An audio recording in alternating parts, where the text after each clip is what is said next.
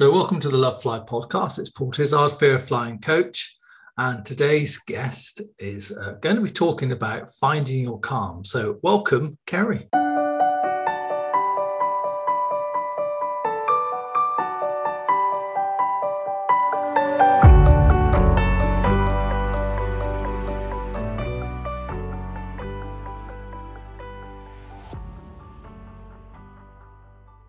Thank you for having me, Paul. It's good to be here. Yeah, it's a pleasure. And thank you for getting in touch.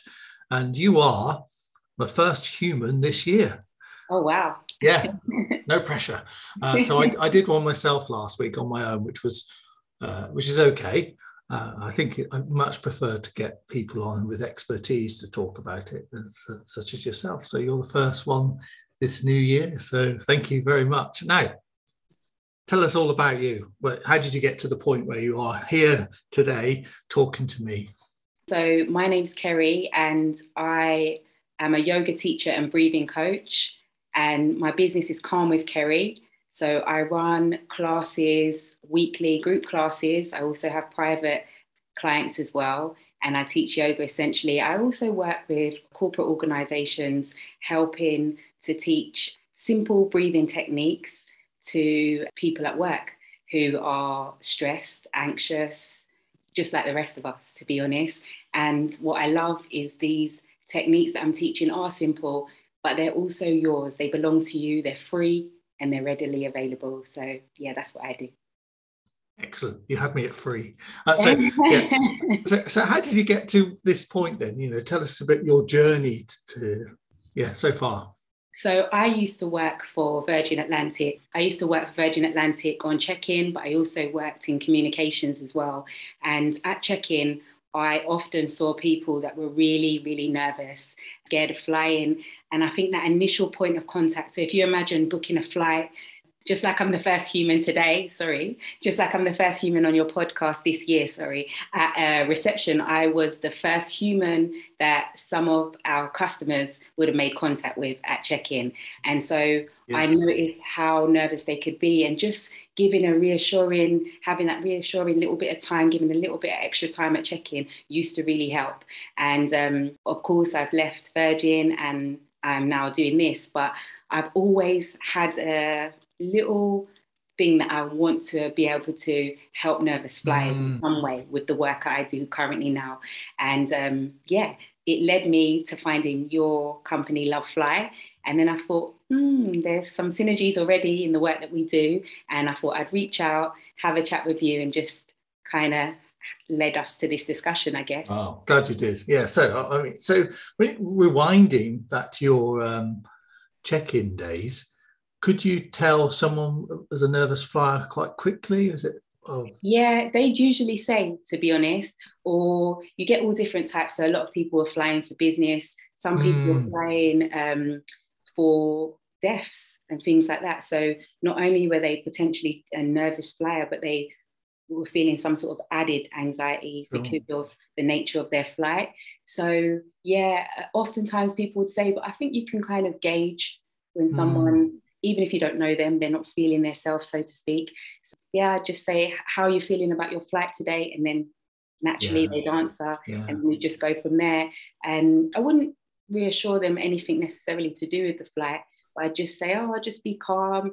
You're in safe hands, just little things that come in. Was that enough to help kind of reassure them? Yeah, I never experienced anyone that was terrified, in all honesty. I never experienced anyone like that, but just those simple nerves, which, if I'm totally honest, I experienced myself. So I didn't fly a lot growing up. I had a couple of flights when I was younger, but I began flying at a later age, actually. And so I could relate to it anyway. So you just need someone to reassure you. And also, unless it's for something really serious, like a funeral or death in the family, it's actually fun. Like, it's amazing. It's an amazing experience. And it's quite a luxury, in my opinion, to be able to fly. So if you get the opportunity, you want to enjoy it as much as you can. So I'd offer a sense of calm, but also remind them that it's exciting, and that excitement would probably bring nerves to just about anyone, but good nerves, hopefully. I mean, that sounds fantastic. And I think a lot of people that listen to this will relate to that, particularly that they may have told the check-in staff.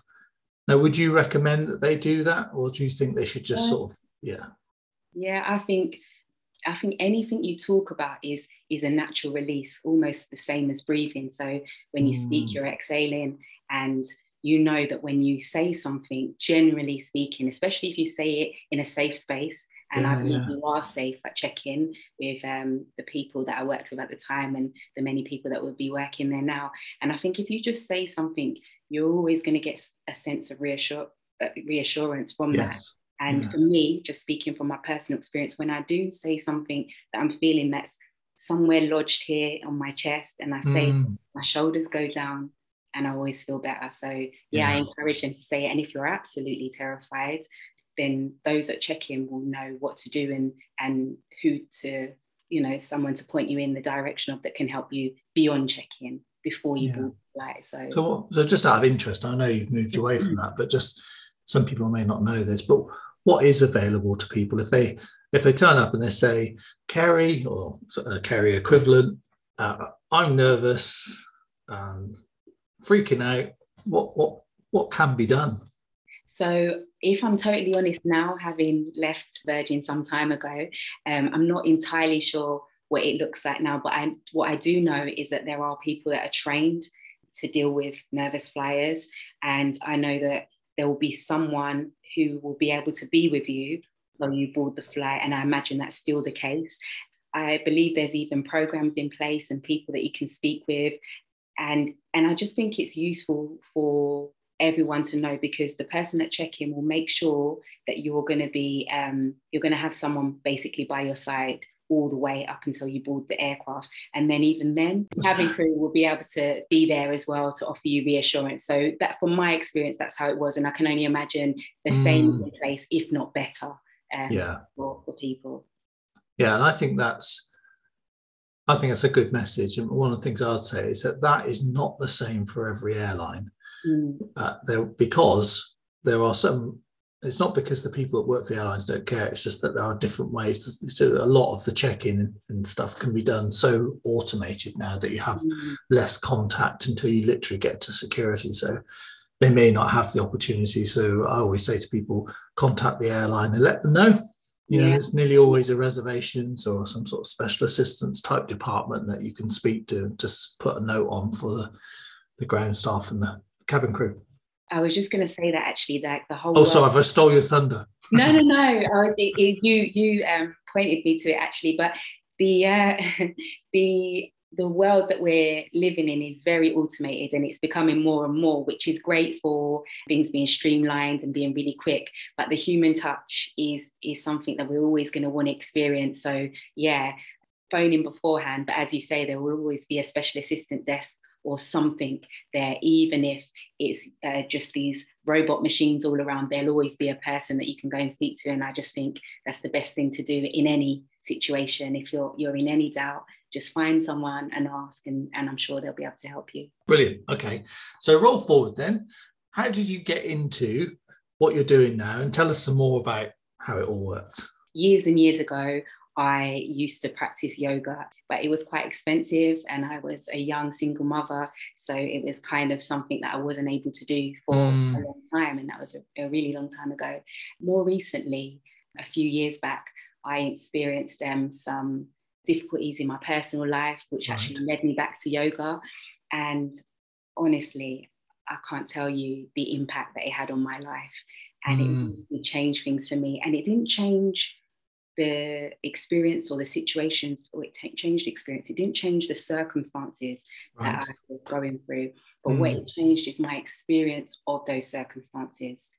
It just allowed me to have a bit of time that's just for myself. It allowed me to go within, which I know to some sounds a bit... So again, I missed that, what you said. It allowed me to go within. Okay. And I know for some people it's a bit mumbo jumbo, but actually for me, because there was so much going on around me, it was really important that I was able to go within. It was important that I found a sense of real sort of self-worth, self-belief, something like that.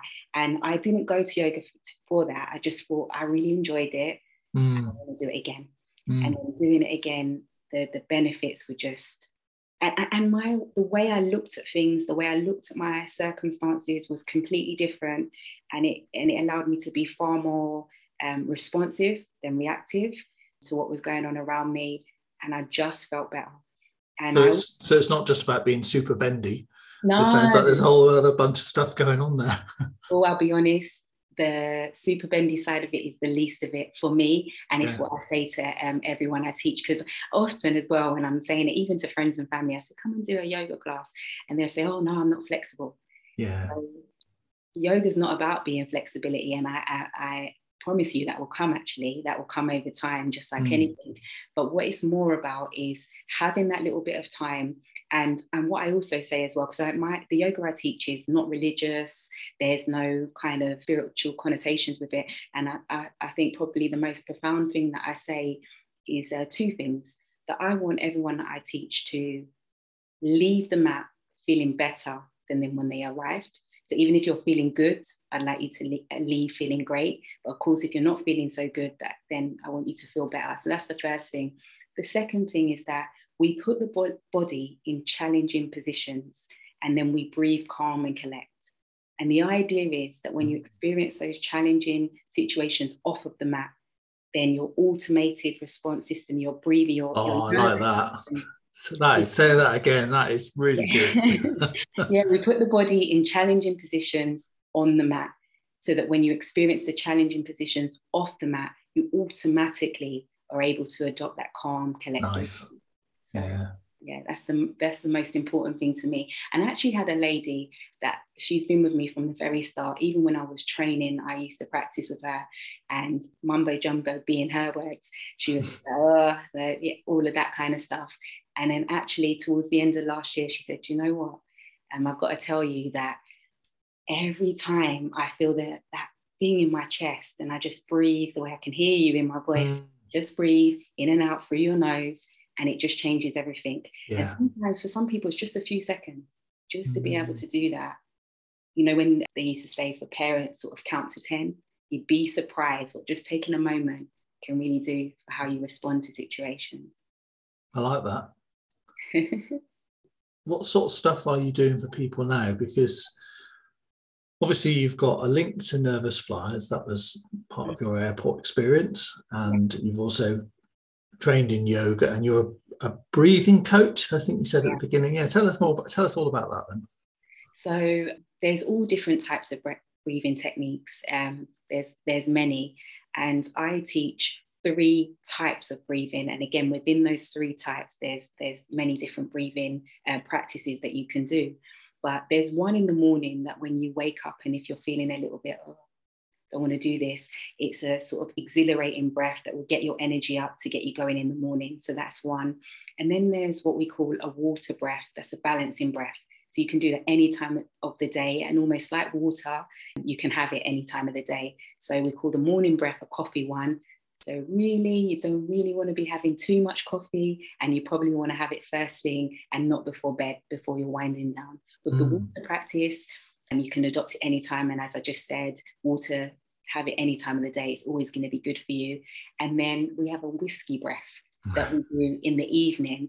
And again, I don't recommend having whiskey first thing in the morning or just before going into an important meeting, but probably if you're going to have it, just before bed would be the right time. So that's a real relaxing breath that will wind you down before bed.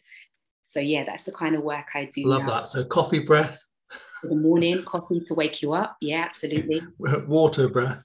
Yeah. And then whiskey breath. Time, and then whiskey breath. Love it. It's a way of remembering those and what they're for. So if you can't remember the names of the practices, you can remember at least those coffee, water, whiskey, and then you know to adopt them at the right times of day. And they'll serve you. And so if you're going into an important meeting or something like that, you really want to just balance off your breath. So you're probably going to be feeling a bit anxious, a bit pent up, and you just want to calm things down. But the thing about the balancing breath, equally, if you're feeling a bit, it's a breath that will bring you up. So it will balance you off, whether you're feeling sort of down or up, it will bring about some balance. And like I said earlier, it's yours, it belongs to you. And it's one of the few things a lot of us rely on, different things. There are other things that we know that can affect our mood, and they can bring us up, they can bring us joy, and then can take us back down. But those things may not be healthy for you, they may not be free, and they may not belong to you. So if you know that you've got the goods kind of inside you, and when I talk about going within, that makes you feel really empowered. Yes. It makes me feel really empowered. It makes me feel, it makes me feel really responsible as well, that I can just change how I feel. Yes. Quite quickly as well. I like that. And you remind me of something that I mentioned in my last book, which was, I nicked it from Stephen Covey, which is, you said responsible, and he often puts a little hyphen between response able. Yeah. And I quite like that sort of ability to be able to respond, not just to react to stuff. What I really like about your work is this reminder of people's resources. I think that's really powerful, and I love that. Mm. So what sort of stuff could or would you do for nervous flyers? So if someone was feeling really nervous, their fears are going to be based on something. And obviously, as a breathing coach, and just the time that we probably have allotted together, we wouldn't necessarily be able to go into all of that. But what we can do is that we can say, okay, when you're feeling those, because they will bubble away, those feelings will come and they'll probably go throughout the duration of the flight. But what you can do is keep tapping into your breath. Every time you feel it come in, you can just tap into your breath. So how I always start my yoga classes and any kind of breathing practice, there's a space between our brow where we often hold tension, probably the reason that we frown a lot and things like that. But I'd ask them to just close their eyes, bring their awareness to the space between their brows, soften that space. And it's really powerful because we're holding all this tension and we don't realize it. So just softening that space and then working their way down to their jaw, unclenching their jaw, and allow their tongue to gently rest on the roof of their mouth. And then I'd ask them to soften their shoulders. So again, we know that when we're pent up and we're tense, our shoulders will be way up here, just softening their shoulders. If they're seating, I recommend their feet touching the floor, feeling nice and grounded. And they'll be able to do this on the aircraft, of course, as well. And then I just say, inhale and exhale through their nose only, making a ha sound at the back of their throat. So almost like you're fogging up glass or a mirror, but then the mouth is closed, inhaling and exhaling through the nose only. And then once they zone into that and take that bit of time, breathing nice and calmly, they'll almost, the hope is, forget about everything that's going around them and be able to do that. And then, of course, if it happens again throughout the flight, they can do that again and again. But what we do is we practice these breathing techniques so that they get really familiar with it, and it almost comes automatic to them. And then when they are feeling those nerves and anxiety, even before boarding, they can do that to calm them. And then once they're on board, if they feel that again, then it's available to them. And what I'd also offer is recording. Yes. And they can just use them on the flight. So sometimes when you're feeling nervous, it's like breathing, can't remember it. Mm. If they've got a recording, an audio that they can listen to, and all of my clients that do breathing sessions with me are always given 3 breathing practices: a morning, a coffee, water, and whiskey breath practice that they can take away for them, and that's available. Oh, I love that. I feel really calm just listening to you, Kerrie, honestly. Good. So anybody who was driving whilst listening to that, just perhaps keep your eyes open. But I love the rest of it. Yeah, that was a nice little sort of taster of some of the stuff that you do. And I think, well, I've banged on about this for years, but my knowledge of it is very limited compared to yours. So I've only ever taught very basic breathing stuff, a technique I called paced breathing, which is linked to, I found it was vagal breathing or vague, something to do with the vagal. You heard of that? So that was, I hadn't known it was called that. I'd read somewhere about it, and then I sort of changed it to sort of suit my personality. And then, but what you're offering here is a much bigger approach to it. And I think that's fascinating. And I really think that it'll be interesting for people who are in, you know, want to do that. So we get a lot of downloads each month, which is lovely. Mm-hmm. So how can people get hold of you? What sort of stuff you know, what, how and when, and, you know, because we have people that listen to this all over the place. Yeah.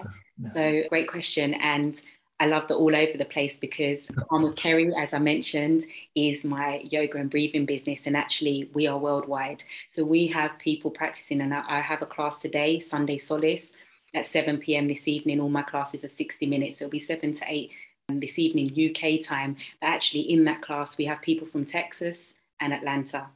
On a Wednesday, I teach the Wednesday wind down, which is 7 to 8 p.m. And we have a lady from Canada and a lady from Abu Dhabi in there. Nice. And on Friday, I teach a class, the Friday Vinyasa Flow class, and that is 8 till 9 p.m. And that's a UK. So if you're worldwide, come and join that, and make sure that all of our classes are worldwide.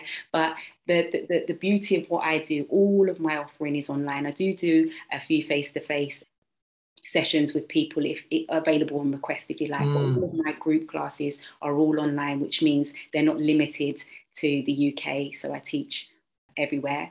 And then I'm on Instagram, Calm with Kerrie, and I don't have a website just yet, but if you click on my Instagram page, there's a link and you're able to book a free taster session with me. So anyone, even my corporates, I always offer a non-obligatory taster session, because I think it's important for us to get to know each other, see if it's for you, and if it works for you, then you can sign up and then go from there. But okay, Calm with Kerrie on Instagram at the moment.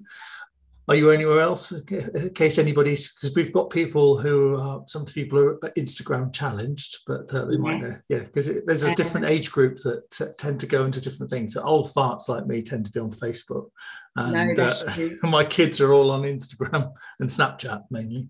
Yep, so I'm not on there, but I'm going to, following this podcast, make sure that I am there so people can find me. But whatever platform I'll be on, the name will be Calm with Kerrie for sure. So that's how you'll be able to get hold of me. And then I'm doing a challenge at the moment with all of my clients, and it's a 30-day yoga challenge where we do 10 minutes of yoga every day. So we started on Sunday, the 2nd of January, and then we'll finish on the 31st of January, and all of my clients are doing that. So I welcome anyone that would like to join us doing that. But unfortunately, it is only Instagram at the moment, but all of my contact details are on there. And for those people that are listening that are not on Instagram, even if you went into your Google or Safari and you typed in Instagram, Calm with Kerrie, I would still come up. You don't actually have to have the platform, and then you'd be able to get all of my details from there. I welcome phone calls and emails. And sorry, my email is calmwithkerrie@gmail.com. Calmwithkerrie@gmail.com. Okay, I will put your details in the podcast. So when it goes out on Spotify and Amazon and everything, it'll be in the notes as well, so people can find you. Okay, so thank you. I mean, that's amazing. So as you know, I always ask people at the end, if you had kind of one tip or a bit of advice to give nervous flyers listen to this podcast from your world, what might it be? So the obvious word would be just to breathe. With that, I would just say, close your eyes, relax as best you can, and then breathe deeply, starting at the belly, nice deep breaths, inhale and exhale through your nose only. When we breathe through our nose, it actually sends a message to the nervous system that everything's okay. So if you imagine someone having a panic attack, they'd no doubt be breathing like that. If you'd went for a run, you'd be breathing pretty similarly. So actually, if you just breathe, close your mouth and breathe in and out through your nose only, even just doing that will bring about a sense of calm. You don't want to be breathing through the mouth. If you're able to breathe through the nose, of course, there'll be people that for whatever reason are unable to, but if you're able to breathe through your nose, do that. Thank you very much. Absolutely fantastic. And so anybody wants to get in touch, as Kerrie said, it's Calm with Kerrie on Instagram. I shall put it in the podcast feed as well. I hope you get lots of inquiries from the podcast.